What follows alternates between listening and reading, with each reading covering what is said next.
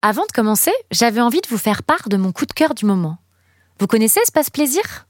C'est un love shop dédié, comme son nom l'indique, au plaisir et aux sexualités. Grâce aux six univers qu'il propose, plus variés les uns que les autres, vous trouverez forcément votre bonheur pour chouchouter vos sexualités et combler tous vos désirs.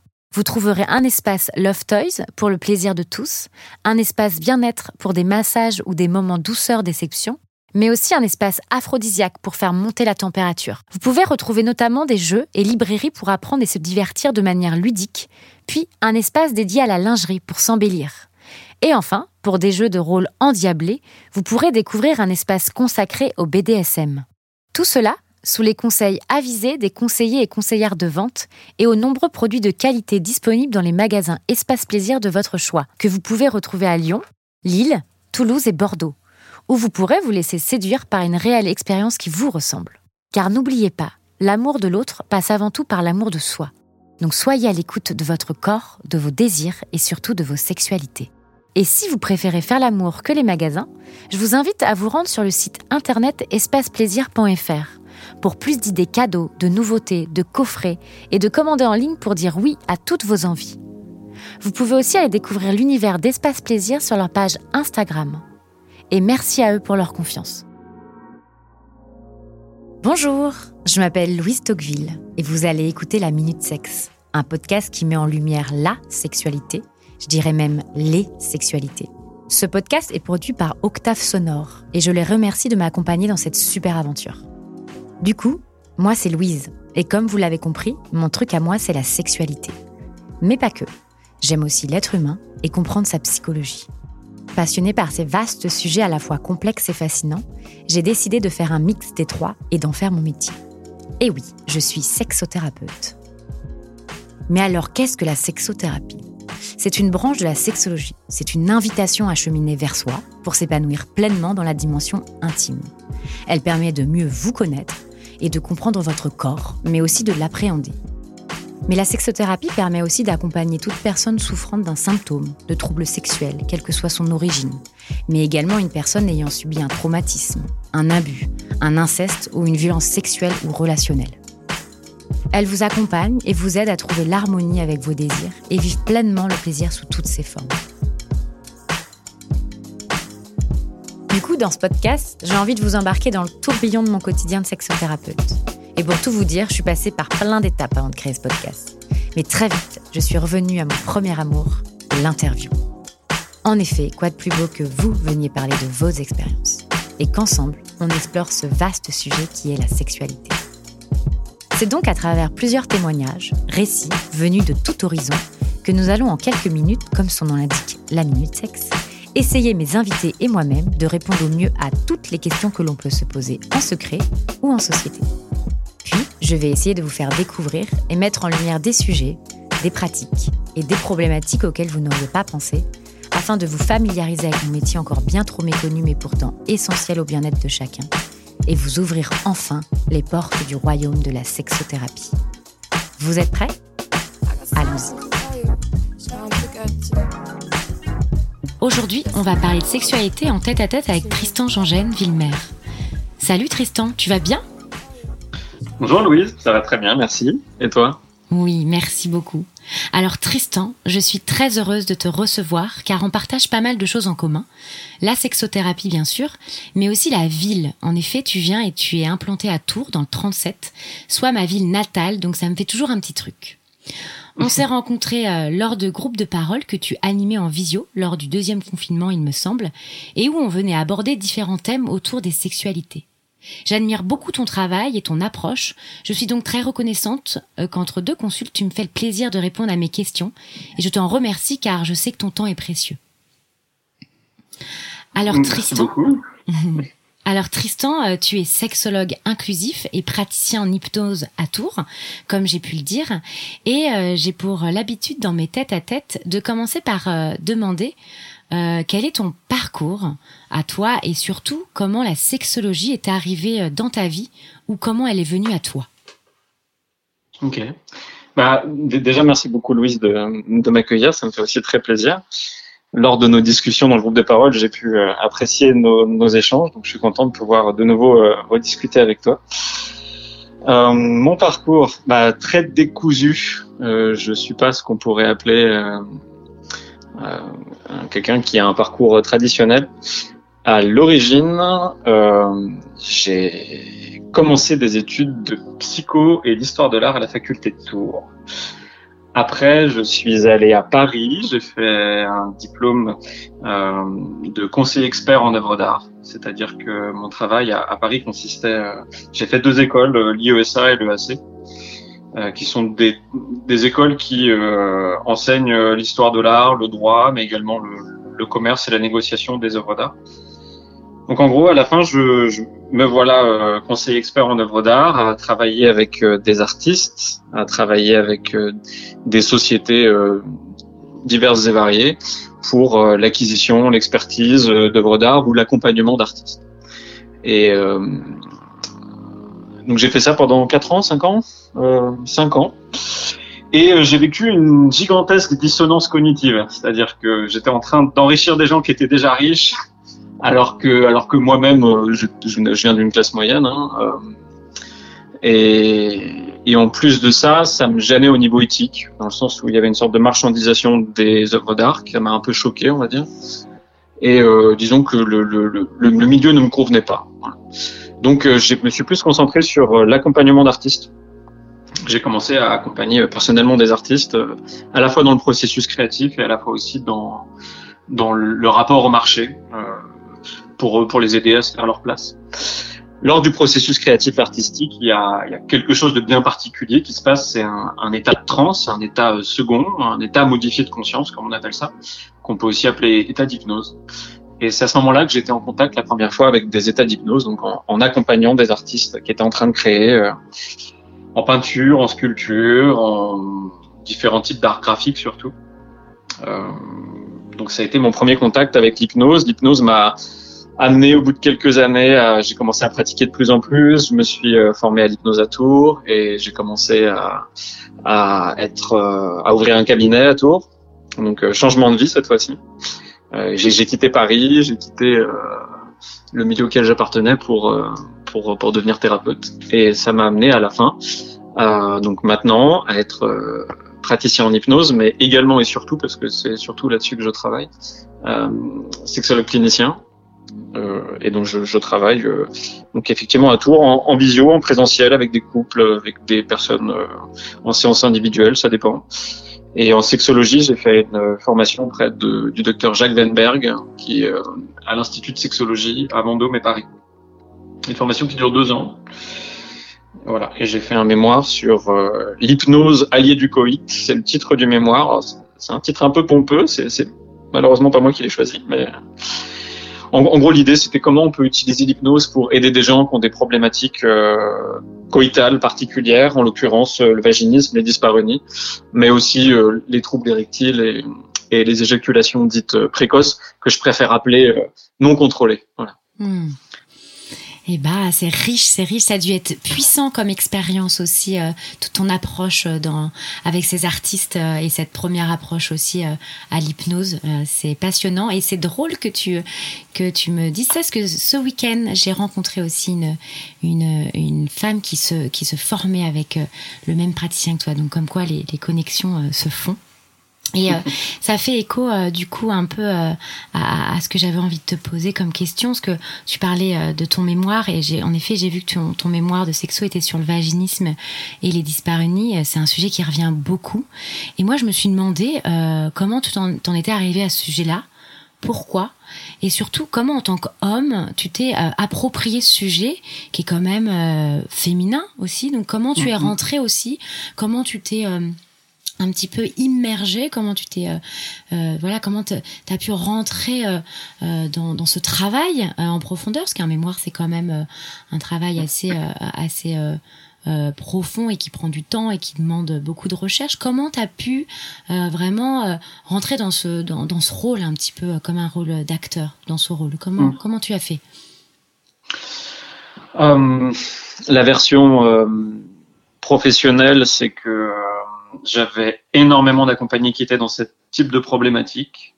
Que en hypnose, je comprenais bien qu'il y avait quelque chose à faire, dans le sens où, où quand on comprend que le vaginisme et de nombreux types de dyspareunie différentes viennent de la contraction d'une structure qui est musculaire et, ligamentaire qu'on appelle le périnée. quand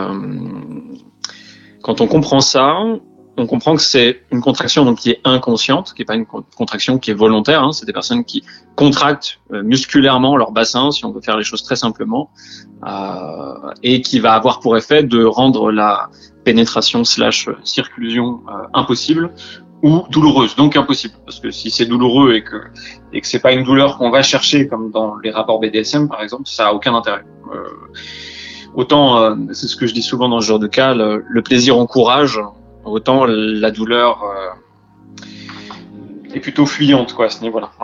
La douleur dissuade de, continuer et c'est tant mieux. Donc euh, ça c'est l'approche plutôt euh, professionnelle. J'avais de nombreuses personnes qui étaient dans ce cas-là. Je voulais avoir des réponses. Aussi parce que je trouve que c'est une problématique qui est à la fois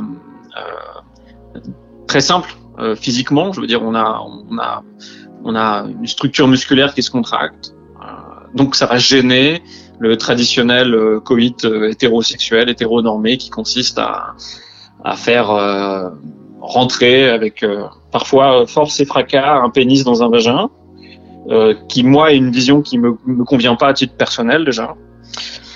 Et à la fois c'est une approche hyper simple, à la fois c'est quelque chose d'extrêmement complexe parce qu'on a on a une on a des motivations inconscientes, ça peut avoir des origines traumatologiques précises, pas forcément sexuelles. Par exemple, j'ai une accompagnée qui a déclenché un vaginisme après un accident de voiture. Euh, j'ai une accompagnée qui a déclenché un vaginisme après un accouchement. Euh, une autre qui a déclenché un vaginisme après une, une agression dans la rue, euh, etc., etc. Donc c'est pas forcément un traumatisme sexuel. Euh, aussi parce que ça nous parle de dysmorphophobie. C'est quelque chose dont je me suis rendu compte au fur et à mesure de, de ma mémoire, dans le sens où euh, la dysmorphophobie, c'est le fait de ne pas se sentir comme on est ou de ne pas se percevoir comme on est. Mm. Par exemple, euh, des personnes qui vont euh, souffrir d'anorexie et qui vont s'imaginer en étant extrêmement minces ou voire maigres et qui vont s'imaginer en ayant, en faisant 30 ou 40 kilos de plus que ces personnes-là ne font. Et, euh, et, la particularité du vaginisme aussi, c'est ça parfois, c'est qu'on on a comme une sorte euh, de non-conscience de la partie interne du sexe, comme si la, la visualisation, la conscience du sexe s'arrêtait à, à, la vulve et qu'il n'y avait pas cette partie euh, vaginale, utérine. Voilà. Euh, donc ça c'est pour la, la, partie pro parce que intellectuellement c'était extrêmement stimulant parce que j'avais de nombreuses personnes qui étaient dans ce cas-là mmh. euh, que que moi ça me motivait euh, aussi parce que euh, ça c'est un peu plus pour la partie perso. Euh, il s'avère que, que ma compagne que, que tu as déjà rencontrée, euh, Clarisse, euh, dans, dans, dans, les groupes de parole, je dis ça pour les personnes qui nous écoutent. Euh, je, donc je, je co-anime des groupes de parole avec ma compagne qui est kiné, qui est spécialisée en rééducation périnéale, qui a fait elle, un, un mémoire sur la place des émotions dans les douleurs chroniques en l'occurrence, on considère que quelqu'un qui développe des dyspareunies, si c'est plus de trois mois selon l'HAS ou plus de six mois selon l'OMS, est dans une situation où il s'agit de douleurs chroniques. Donc il y a une sorte de chronicisation des douleurs. Donc euh, moi, son approche a totalement révolutionné la manière dont je fais de la sexologie et notamment dont je traite les troubles qui vont être euh, qu'on appelle les troubles périnéaux, quoi. Donc euh, troubles érectiles, éjaculation, troubles de l'éjaculation, dyspareunie, euh, vaginisme. Voilà. Ça, c'est un peu plus perso. Et puis, euh, encore plus personnellement, euh, disons que je, je, je sais pas trop comment aborder ça. Euh, je pense avoir vécu des profondes transformations euh, thérapeutiques ces dernières années. Euh, et, et j'étais hyper impressionné, je crois, à ce moment-là. Pendant, pendant quelques mois, j'étais particulièrement impressionné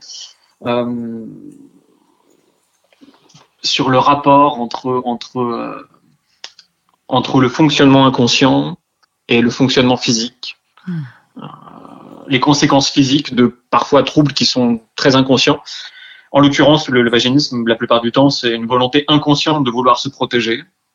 Après, ça demande, on peut mettre plein de détails pour chaque cas individuel, hein, mais de manière générale, il y a un peu cette euh, euh cette généralité là. Quoi.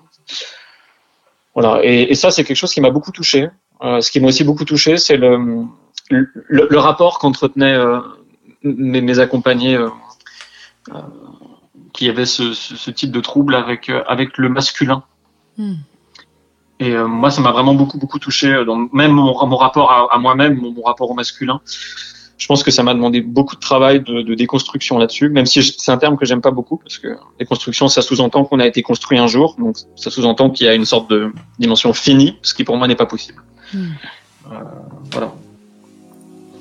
C'est très juste, merci. Je sais, ouais. je sais pas trop quoi rajouter sur, sur ce sujet, je pense que c'est, ça a été assez intime en tout cas pour moi de travailler là-dessus. Ok, mais merci de nous le, partager en tout cas et, et euh, ça a été c'est très riche, c'est très riche et on, comprend comment tout ça peut, au final, euh, enfin surtout mémoire peut naître de tout ça. C'est très très riche donc euh, a une très belle approche. Merci beaucoup de, nous partager avec tout. En plus, il y a le côté vraiment médical et toute ton approche personnelle donc je te remercie et et, euh, et, ça fait aussi euh, un petit peu écho parce que quand j'ai j'ai aussi euh, regardé ton site internet, euh, je t'avoue avoir été très touchée par par l'essai que tu as écrit sur laisse-moi soutenir quand tu as tes règles. ça fait écho à un, épisode que j'ai fait sur le cycle menstruel. avec qui, lequel mon, avec j'avais une, intervenante Marie et on, on, on justement on dialoguait sur le fait de l'importance de l'homme, sur la connaissance des cycles féminins et, euh, et à quel point c'est aussi ça découlait sur le mieux vivre ensemble et sur aussi la qualité du couple. Comment on peut euh, aussi euh, accompagner et comment on peut euh, améliorer nos, nos, relations quand on, on, a une connaissance aussi de l'autre et comment on peut l'accompagner dans tout ça. Et je voulais que tu m'en parles un petit peu plus, que j'avais été euh, très touchée par, j'ai été très touchée par cet essai et, et euh, pareil, je voulais savoir toi en tant qu'homme, comment tu t'es un petit peu, comment tu tu t'es familiarisé avec tout ça, à quel moment tu t'es dit mais ouais il faut qu'on parle de ça, à quel moment tu as envie de le transmettre, voilà comment est-ce que tu peux m'en parler un petit peu plus? Mmh. Euh, je, je, te remercie de, du, du, retour que tu me fais sur cet article. Euh, sans, sans, dévoiler des choses trop personnelles qui, qui, euh, euh, qui, qui, qui, me regardent et puis qui aussi pour le coup regardent ma compagne. Donc euh, je vais je vais pas parler de certaines choses sans son autorisation. Bien sûr. Euh, il, il s'avère que l'année dernière, quelques semaines avant d'écrire cet article, j'ai j'ai, euh, on, on, a vécu tous les deux une sorte de, de, de, de, de moment d'intimité extrêmement intense, extrêmement fort autour de la question, euh, autour de la question des menstruations, autour de la question de la fertilité. Euh, moi, euh, je, je, à cette époque-là, je venais de faire un, un, spermogramme pour ma contraception masculine. Euh, donc j'étais aussi euh, en train de me questionner sur donc ma masculinité, mon rapport au masculin, mon rapport à ma fertilité, mon rapport euh, donc euh, qui dit euh, fertilité, qui dit rapport hétérosexuel dit potentiellement enfant, etc. Donc on, se questionnait beaucoup là-dessus. Et et il y a quelque chose qui m'a un peu choqué en fait, c'est je me suis rendu compte à quel point depuis les années 70, 80, ouais, années 70, 80, euh, on différenciait, et c'est une force incroyable de nos sociétés, hein, euh, on différenciait la sexualité reproductive de la sexualité euh, de loisir, je dirais, la sexualité de, de jouissance. Et en fait, c'est comme si on, on, prenait pour acquis cette sexualité de jouissance avec tout simplement cette espèce de ceinture de sécurité qui fait qu'on arrive à contrôler notre fertilité. Bon, pour le coup, c'est 99% sur sur le dos des femmes, hein, évidemment, des femmes cis. Euh, et, euh, et donc euh, voilà, on, a eu l'occasion d'en parler euh, ensemble longuement. Et en fait, je me suis rendu compte de ce que j'avais en face de moi. Ça m'a, ça m'a mis une, espèce d'énorme grande claque. Je me suis rendu compte de ce que j'avais en face de moi. Ce que j'avais en face de moi, c'était, c'était bah, évidemment la personne que j'aime, mais c'était aussi, c'était aussi la politique, les injonctions, la domination, politique religieuse, démographique, morale, publicitaire, économique, tu vois, sur euh, sur le corps de la personne que j'aimais en fait, euh, sur l'utérus de la personne que j'aimais en l'occurrence, sur le sang de la personne que j'aimais. Donc ça m'a ça m'a vraiment choqué. J'ai trouvé ça hyper toxique. Euh, ça m'a aussi ramené à la dimension de sexualité avec la dimension encore une fois de déconstruction, de, remise en cause. Euh, il y a le sang qu'on fait, c'est ce qu'on dit en, en, anthropo, tu sais, il y, a, il y a le sang qu'on fait coller volontairement, par exemple en chassant, en assassinant, en faisant un sacrifice. Et puis il y a, il y a le sang qu'on fait couler d'une manière involontaire. Et pour le coup, on parle du, du sang menstruel. Et ça fait plusieurs milliers d'années que toutes les cultures ont un rapport différent à ces deux sangs-là, entre le sang qui, qui coule d'une manière involontaire et le sang qui coule d'une manière volontaire. Et donc euh, ça m'a ça m'a ramené à des conceptions euh, plutôt euh, symboliques quoi. Et, et, en fait je me suis rendu compte que que son corps, en, vraiment en, essayant de regarder son corps, en essayant de de regarder sa même si j'aime pas le terme masculin féminin parce que je trouve que c'est dans une dimension genrée, mais dans tous les cas en regardant cette cette place hormonale, cette place euh, utérienne, euh, cette place euh,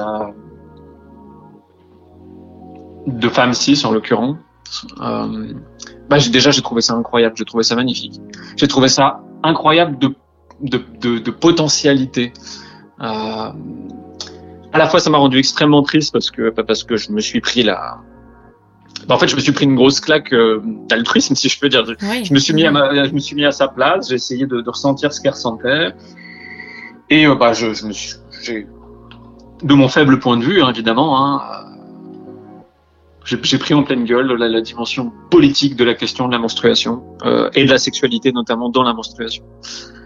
Voilà. Euh, donc moi, ça m'a, ça m'a, ça m'a, ça m'a beaucoup choqué. Et en même temps, j'ai été euh, révélé à ça dans le sens où ça, ça a touché un type d'émotion qui est bien particulière, qui est une émotion que j'aime beaucoup, euh, de par ma formation première, je pense. C'est l'émotion beauté, en fait. Voilà. La beauté, c'est un, type de fonctionnement émotionnel qui est bien particulier, qui, qui est un mélange de plusieurs émotions, et ça, ça va dégager quelque chose chez nous, ça va donner du sens. Et, euh, et j'ai trouvé ça incroyable, et je l'ai trouvé incroyable, et j'ai trouvé extrêmement belle à ce moment-là. Petite pause. Il est temps de vous remercier. Merci de l'accueil que vous avez réservé à la Minute Sexe. Je suis tellement heureuse de l'engouement qu'il peut y avoir autour de cette chouette aventure. Alors n'hésitez pas à continuer à soutenir vos podcasteuses et podcasteurs préférés en repartageant ou simplement en en parlant autour de vous. Mais vous pouvez aussi nous soutenir en mettant un avis ou des étoiles. Vous savez ce qu'il y a en bas de l'épisode là sur Apple Podcast Et vous savez quoi? Vous pouvez aussi en mettre maintenant sur Spotify. Alors allez-y.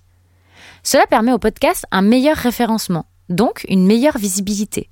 Et pour plus de folie, n'hésitez pas à me suivre aussi sur ma page Instagram La Minute Sexe. Merci. Mmh, donner du sens, c'est le terme. Et ouais, c'est cette capacité, euh, comme tu dis, d'ultra altruisme, c'est cette capacité de pouvoir se mettre à la place de l'autre. C'est-à-dire, moi, je, je, je n'ai pas ça, je n'ai pas ce fonctionnement, je ne ressens pas ça, mais, mais je, je le comprends et je. Il y a un peu un côté même d'aliénation. On arrive à, à rentrer dans l'autre et à comprendre un petit peu comment l'autre peut, peut, fonctionner. Et c'est très beau. Et, et j'avais vraiment envie de diffuser ce texte pour plus profond pour qu'il y ait cette prise de conscience que, que pour moi et que je prône que ce n'est pas. Pour moi, c'est une, vraiment une, affaire. Le terme n'est pas, bon, mais c'est euh, vraiment de, de, collectif, quoi. C'est ensemble, tous ensemble, ça, si on te comprendre comment on fonctionne les uns les autres. Donc j'ai trouvé ça euh, très juste et très beau très poétique. Euh, D'ailleurs, tu le fais très bien, même dans tes posts Instagram, qui au-delà d'être très pertinent, hein, c'est très aidant. Euh, ils sont toujours très poétiques, je trouve. Et ils sont euh, toujours accompagnés euh, d'une œuvre d'art en fond. Donc ça fait un petit peu écho à, à ta présentation. Et du coup, bah, je voulais te demander quelle relation tu as avec l'art, même si tu nous as un, un, petit peu dit dans ta présentation, mais peut-être la relation que tu avais avec l'art aujourd'hui. Et aussi, du mmh. coup, quel rapport tu fais entre l'art et la sexualité? Mmh. Euh, moi, j'ai un besoin viscéral euh, de, de, beau. Alors, pas de beau dans la dimension euh, platonicienne, genre voilà, ce qui est beau, ce qui est bien, etc. Euh, pas, pas un besoin de, de forcément d'esthétique, mais un, un, besoin de choses qui vont me toucher émotionnellement et qui vont faire, euh, qui vont faire sens pour moi. si j'ai pas ça, de un, je m'emmerde et de deux, je dépéris complètement. J'avoue que je me retrouve dans des situations où ça m'est déjà arrivé de ressentir des, des, des, vraiment une dimension de de spleen, quoi, une dimension mmh. euh, de, de, de, tristesse quand je suis pas en contact avec des choses qui, pour moi, vont dégager un sentiment esthétique. Alors, selon mes goûts, hein, bien sûr, hein, mmh. mais aussi, euh, mais aussi euh, quelque chose qui va culturellement m'apporter à la fois nourrir mon mental au niveau culturel, tu vois, je sais pas, une nouvelle connaissance sur le fonctionnement. Je suis passionné des peuples racines, des peuples autochtones euh, depuis très longtemps, et euh, je sais pas, un, nouveau type de rituel, un nouveau type de fonctionnement qui est utilisé par telle culture, ça va m'apporter beaucoup. Je vais peut-être potentiellement le transformer et l'utiliser après dans mon rapport euh, thérapeutique à mes propres accompagnés. Enfin, le genre de pirouette que j'aime bien faire. Euh, mais euh, donc ça, ce serait plutôt pour la dimension mentale avec l'art. Euh, je suis plus en contact avec autant d'œuvres d'art qu'avant. Avant, j'avais la chance et la possibilité de voir des œuvres d'art de très près, dont des œuvres d'art majeures, magnifiques, merveilleuses que j'ai pu voir tenir dans mes mains, etc. Et ça, je sais que j'aurais probablement plus beaucoup l'occasion de le faire. donc aussi, j'essaye de le faire à travers le numérique et à travers l'image, parce que ma spécialité en histoire de l'art, c'est le, le symbolisme. Donc c'est un, courant qui date du, du 19e et du début du 20e siècle, dans lequel les choses ont toujours plusieurs messages, dans lequel il y a toujours euh, plusieurs euh, plusieurs. Euh, c'est un art qu'on appelle hermétique, c'est-à-dire qu'en gros il a il, peut passer plusieurs messages, il y a plusieurs strates, un peu comme tu peux regarder un film avec plusieurs visions. Pour, et en fait, tu te rends compte que le film fait passer des messages au niveau conscient, au niveau politique, au niveau esthétique, etc. Donc moi, j'ai cette, cette sensibilité-là. Et puis le, le rapport à l'art dans la sexualité, pour le coup, euh, ben, en fait, je crois que ça parle de ma propre sexualité, tu vois. J'y avais jamais réfléchi. Euh, le fait d'en parler là à voix haute, je crois que ça parle de ma propre sexualité, du fait que que je pense que j'ai un rapport à l'esthétisme et à, la stimulation euh, à la fois intellectuelle et émotionnelle qui est très forte. Que pour moi, la sexologie moderne, euh, la sexologie contemporaine, souffre énormément d'une surreprésentation de, la génitalité. Ouais. Qui, qui à la fois est intéressante parce que parce que ça donne des connaissances et ça permet d'aider des tas de gens qui n'ont pas ces connaissances. Donc ça c'est merveilleux. Mais pour moi ça c'est le niveau 0-1 euh, de la sexologie quoi. Si tu veux vraiment euh, passer au niveau 2 et 3, euh, il faut poser la question du fonctionnement de l'inconscient, faut poser la question du fonctionnement des émotions, faut poser la question de la gratification que les personnes vont chercher à avoir un comportement sexuel. La foutue question, mais merde quoi. Pourquoi on fait un truc pareil quoi? Pourquoi on se met dans ce genre de situation à, se mettre à poil, à faire de la gymnastique et à s'essouffler l'un avec l'autre, euh, si ce n'est pour avoir cette gratification émotionnelle, cette image de soi, cette, sensation du beau, cette sensation de la, la sensation euh, qui vraiment vient nous transcender. Et ça, tu vois, c'est quelque chose que j'ai appris grâce à, à ma compagne. Euh, quand elle me parle du fonctionnement de la douleur et qu'elle me dit que en gros, la, la, la, douleur est une chose complexe et que et que ce qui fait que la douleur est désagréable, c'est les émotions qu'il y a dans la douleur. Sinon, ce serait juste un message en fait au final, un message au même titre que tu peux dire tiens, euh, j'ai plus ou moins froid aux pieds, tu vois. Mais au moment où le froid devient très désagréable, c'est qu'il y a aussi des émotions contenues là-dedans. Ben, c'est pareil pour la jouissance en fait pour moi. C'est-à-dire que ce qui fait que la jouissance a une saveur, ce qui fait que euh, je vais aller vers la jouissance, ben, c'est le type d'émotion que je vais ressentir à travers cette jouissance-là. Et, et, ça, c'est ce que m'apportent les œuvres d'art. Je crois que, que c'est vraiment ça. Donc euh, voilà, ça serait, ça serait ma, ma réponse à, sur ce sujet. En tout cas, continue parce que c'est euh, c'est toujours très beau. Et d'ailleurs, il y a un petit post que j'ai que j'ai bien aimé. C'était la sexologie, ce n'est pas que du cul. Euh, J'entends souvent qu'être sexologue, c'est parler de cul toute la journée. Euh, eh bien, c'est totalement faux. Et ça, ça m'a fait sourire parce que bah, je fais ce métier-là aussi, et c'est souvent ce qu'on me dit. Et euh, il y a tout un autre aspect euh, beaucoup plus large et une autre dimension derrière. Euh, donc c'est souvent en tant que sexothérapeute, je reçois ça. Donc je voulais un petit peu ton, là peut-être ton ton œil euh, d'expert en tant qu'on mm. fait le même métier. Toi aujourd'hui, comment tu euh, tu te sens dans ce métier? Comment euh, ton approche. Est-ce que tu peux m'en parler un petit peu plus? Oui, je me sens parfois un peu un peu isolé dans ma, la, façon dont je peux fonctionner, même si je sens qu'il y a certaines certaines personnes avec qui j'ai des acquaintances, en l'occurrence toi par exemple, ou, ou d'autres personnes qui peuvent appartenir euh, au, au milieu de la, la, sexologie, je me sens un peu parfois isolé parce que j'ai cette sensation qu'on est en train de à la fois euh, surmédicaliser la sexologie et que la sexologie devient une sexiatrie, tu vois, au même titre hmm. qu'il y a qu'il y a la psychologie et et, et, la psychiatrie. euh, hmm. qui est un domaine médical et puis l'autre côté un domaine plutôt d'accompagnement et qui fait hmm. partie des, des, sciences humaines. Donc euh, j'ai l'impression qu'on vient euh, à, la fois euh, faire cet extrême dans, dans, la sexologie, qui en, en soi d'ailleurs c'est une explication historique, hein, c'est la sexologie post-SIDA, hein, c'est la sexologie post-années 90. Hein. Euh, c'est à cause du fait que Reagan ait euh, fini par euh, fermer les grands instituts de sexologie américaines, qui sont d'ailleurs d'anciens instituts de sexologie allemandes qui ont fui Hitler. La, la, les premières sexologies ayant sont, sont nées au cœur de l'Europe de l'Ouest. Hein. Mais enfin bref. Il y a ça. D'un côté, parfois, je me sens un peu isolé parce que j'ai l'impression que que tout tourne autour des appareils génitaux, quoi, comme si la sexualité se tenait sur quelques centimètres de muqueuse. Euh, moi, ce que ça me fait, c'est que si, si, enfin, à la fois il y a ça et à la fois il y a une sorte de, de surinjonction au bonheur, tu vois, une dimension très euh, apicratie, quoi, dit dictature du bonheur et de la jouissance. Il faut à tout prix jouir, faut, hmm. faut à tout prix bien s'entendre avec son corps, faut à tout prix, je sais pas, euh, trouver sa vulve ou son pénis magnifique ou ce genre de truc. Euh, ça, moi, je trouve ça difficile. Je trouve ça aussi difficile de d'avoir une place. Alors, évidemment, hein, loin de moi de, de, de jouer au ouin-ouin là-dessus, mais c'est aussi difficile d'avoir une place en tant que mec cis euh, hétéro euh, sur cette question-là. Oui, j'allais, te, j'allais, je voulais te la poser. Ouais, toi en tant qu'homme aussi, comment euh, homme cis, comment ça s'est passé? Bah, honnêtement, c'est, c'est, c'est à la fois limité et à la fois c'est un luxe incroyable. Je, je, je vis ma vie de sexologue dans un luxe incroyable. J'ai jamais reçu une dick pic, tu vois. Il y a encore, il y a, il y a encore quelques jours, j'ai une, une très bonne amie qui, qui, qui est aussi sexologue. Je, je, je tairai son nom parce qu'elle m'a pas autorisé à parler de cette mm. histoire, mais mais qui, qui a allumé la caméra alors qu'elle faisait une visio avec un de ses accompagnés, et puis elle a trouvé un mec en train de se masturber. Quoi. Enfin, je veux dire, c'est c'est complètement dramatique. Euh, et ça, moi, c'est un truc que je vivrai jamais. Je suis dans un luxe incroyable là-dessus. Je veux dire, euh, jamais on me fera chier. Et tu veux que je te dise, pour moi, ça va plus loin. Euh, parfois j'ai l'impression que parce que je suis un homme, on va plus m'écouter. Parce que je suis un homme, ma parole a plus d'autorité. Mmh, mmh. Euh, D'où le fait que bah, parfois, en fait, tout simplement, je, je, je, m'interdis ou tout simplement, je, je préfère me taire sur certains sujets parce que je considère que ma parole est pas, est pas intéressante sur ce sujet-là. Euh, et j'irais même un peu plus loin, tu vois, j'ai envie de proposer un truc. Alors après, encore une fois, hein, c'est pas une parole d'évangile. Hein. Euh, j'ai l'impression que c'est comme si on pouvait euh, remettre en cause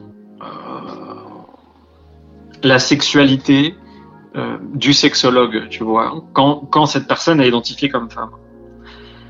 Tu vois. Pourquoi elle est sexo? Est-ce que c'est parce qu'elle est coincée, parce qu'elle est salope ou ce genre de ce genre de conneries, tu vois? Ou ça, c'est, ça, c'est, comme si on pouvait jamais remettre en cause ça. Enfin, ah, mais tu, tu, là, tu vises très juste. C'est quelque chose. Alors là, je, je, je, je me sens, enfin, je, ressens tellement de choses dans ce que tu dis en tant que femme. Euh, sexologue, c'est, c'est très juste que ce que tu peux dire, vraiment. Il y a, cette notion-là, vraiment, exactement. Et, justement, tu vois, ça me, ça me fait du bien que tu me le confirmes parce que parfois j'ai l'impression, en tout cas quand, quand, je parle avec certaines de mes amies euh, qui sont qui, sont collègues qui, qui, avec qui on a des discussions bah, intimes sur notre manière dont on fonctionne, dont on travaille, etc. Et en fait, c'est comme si parfois certains de leurs accompagnés, des, des, des mecs en l'occurrence, étaient capables de, de remettre en cause leur capacité à jouir, tu vois, leur capacité à être à être euh, puissante sexuellement ou alors au contraire qui vont complètement idéaliser ça, du genre waouh ça doit être une déesse du cul euh, mmh. absolument incroyable, ou alors waouh euh, elle doit être euh, hyper, je sais pas, délurée sur tel mmh. sujet, ou au contraire elle est hyper coincée, elle fait ça pour se soigner elle-même, etc. Et mais moi on me pose pas cette question. Enfin, je veux dire, tu vois, enfin jamais j'ai l'impression qu'on va remettre ça en cause, en tout cas chez moi. Et, et c'est pour ça que je te dis que je pense que ma vie de sexo en tant que mec cis bah, elle est hyper confortable là-dessus. Je, je peux pas le nier. Hein. Mais d'un autre côté, après, pour aborder certains sujets, bah, ça rend les choses un peu plus difficiles. C'est-à-dire que, tu vois, en ce moment, je suis en train de travailler sur un truc. J'aimerais beaucoup développer l'idée du, du, pénis émotionnel. Tu vois, du le rapport qu'il y a entre entre le fonctionnement émotionnel et le rapport au pénis. Et je vois ça chez beaucoup de mes accompagnés. Euh, J'aimerais beaucoup creuser ça, mais les quelques fois où j'ai fait des tests pour en parler, euh, bah, je me suis pris des, des vagues de critiques ou de commentaires, soit par des masculins qui étaient là en train de dire waouh, un pénis, euh, c'est une arme de destruction massive, tu vois. Genre, voilà, c'était, ça limitait ça à ça. Et ou à la fois des personnes qui se disent ouais ben enfin nous nous ça nous intéresse pas de parler pénis, euh, on s'en fout, euh, ce genre de trucs. Quoi. Donc euh, honnêtement, je pense aussi que je fais de la sexologie qui est orientée sur les troubles féminin parce que parce que j'avoue que c'est plus simple aussi pour moi. Euh, peut-être que ça me renvoie moins à moi-même, tu vois. Et puis peut-être aussi que bah que euh, disons que la, la, patientèle, la, clientèle patientèle euh, masculine est parfois compliquée à gérer, quoi. Surtout quand on se reconnaît pas dans les exemples et dans les et dans les comportements toxiques masculins. Hmm. Ouais, c'est, c'est, je revenais un peu sur ce que tu disais, euh, où il y a cette dimension aussi où moi j'essaye d'aborder, c'est, c'est que la sexualité, elle est euh, autre part que de, sur les parties euh, génitales ou, ou la, la, la, la, sexualité dite classique, c'est la sexualité, elle va être dans le cœur, elle va être dans le sensoriel, l'émotionnel, elle va être dans tout ce qui peut être un petit peu euh, même autour. Donc euh, c'est ça que j'essaye aussi d'apporter et, et, parfois je suis confrontée encore à, des choses euh, dites très primitif, primitive au final, mais ce qui est, ce qui est euh, logique aussi. Donc tu parlais de déconstruction, euh, mais le thème aussi là, c'est peut-être réécrire. Moi j'aime bien le terme réécrire, euh, réécrire ouais. quelque chose d'autre, venir une autre proposition aussi, sans forcément. Euh, parce que déconstruire, en effet, ça voudrait dire qu'il y a une fin à quelque chose ou que cette proposition est mauvaise et pas forcément. Elle est, elle est pour quelqu'un ou autre. C'est, c'est plus pour moi réécrire et écrire aussi sa propre euh, sexualité. Euh, ça, c'est important. Donc, euh, il y a toute, toute, toute cette notion-là et qui me, que je retrouve dans ce que tu dis et qui me touche beaucoup. En tout cas, merci beaucoup pour, pour, bah, pour ce que tu viens nous livrer parce que c'est c'est très juste, c'est très il y a du personnel aussi donc merci beaucoup. Euh, c'est très c'est très poétique. Vraiment, ça, c'est ce qui ressort de toi, c'est que c'est à chaque fois très poétique et, très beau. Donc, merci beaucoup, vraiment, Tristan, d'être venu euh, bah, répondre à mes questions avec toute cette, euh, cette sincérité, cette authenticité et, euh, et cette bah, même, même envie de parler de ces sujets-là. donc, merci beaucoup pour, pour ta participation. Ben, merci beaucoup à toi, c'est très gentil. J'ai beaucoup apprécié échanger avec toi et puis au, au au plaisir euh, de, de, de, se revoir euh, dans d'autres occasions. Avec plaisir. Et du coup, bah, je voulais en profiter pour euh, parler aussi un peu de toi, où on peut te retrouver. Donc, il y a son super, vraiment, euh, Instagram que je, que je mentionnerai, où on peut te retrouver. Euh, donc, c'est Tristan Villemert. Tristan Villemert, il y, a un, il y a un tiré, il me semble, ou c'est accroché? Alors, c'est je crois que c'est l'inverse, c'est euh, euh, Vilmer, V-I-L-M-E-R, point Tristan, c'est ça, c'est Vilmer, point Tristan, c'est ça. C'est ça, et on peut te retrouver aussi sur ton site internet où là tu proposes ouais. des consultations. Donc toi tu te trouves à Tours, mais tu fais aussi en, en visio. Ouais. Et euh... ah bah, en fait, c'est assez simple de faire des consultations avec moi. Vous avez juste à me chercher sur Doctolib, euh, vous réservez le créneau qui vous arrange le mieux, en présentiel ou en distanciel. moi, ça change rien. Pour moi, c'est tout aussi qualitatif. Et puis, et puis voilà, on voyait c'est pesé, on peut se voir. en tout cas, encore un grand merci et j'espère pouvoir soit rééchanger ou, ou, ou se re-rencontrer euh, d'une autre, d'une autre manière. En tout cas, encore un grand merci pour ton temps et, et pour, euh, et pour cette, euh, bah, ces belles explications. Merci beaucoup, Tristan. Merci beaucoup à toi, Louise. Ça m'a beaucoup touché que tu me poses toutes ces questions et que tu me laisses libre sur ce genre de sujet et que, et que puis d'avoir échangé. Merci encore à toi et puis à bientôt. À bientôt. Merci d'avoir écouté la Minute Sexe, le podcast qui nous fait du bien. Et n'hésitez pas à partager et à réagir sur l'épisode que vous venez d'écouter, ainsi qu'à poser toutes vos questions sur la page Instagram La Minute Sexe. À bientôt!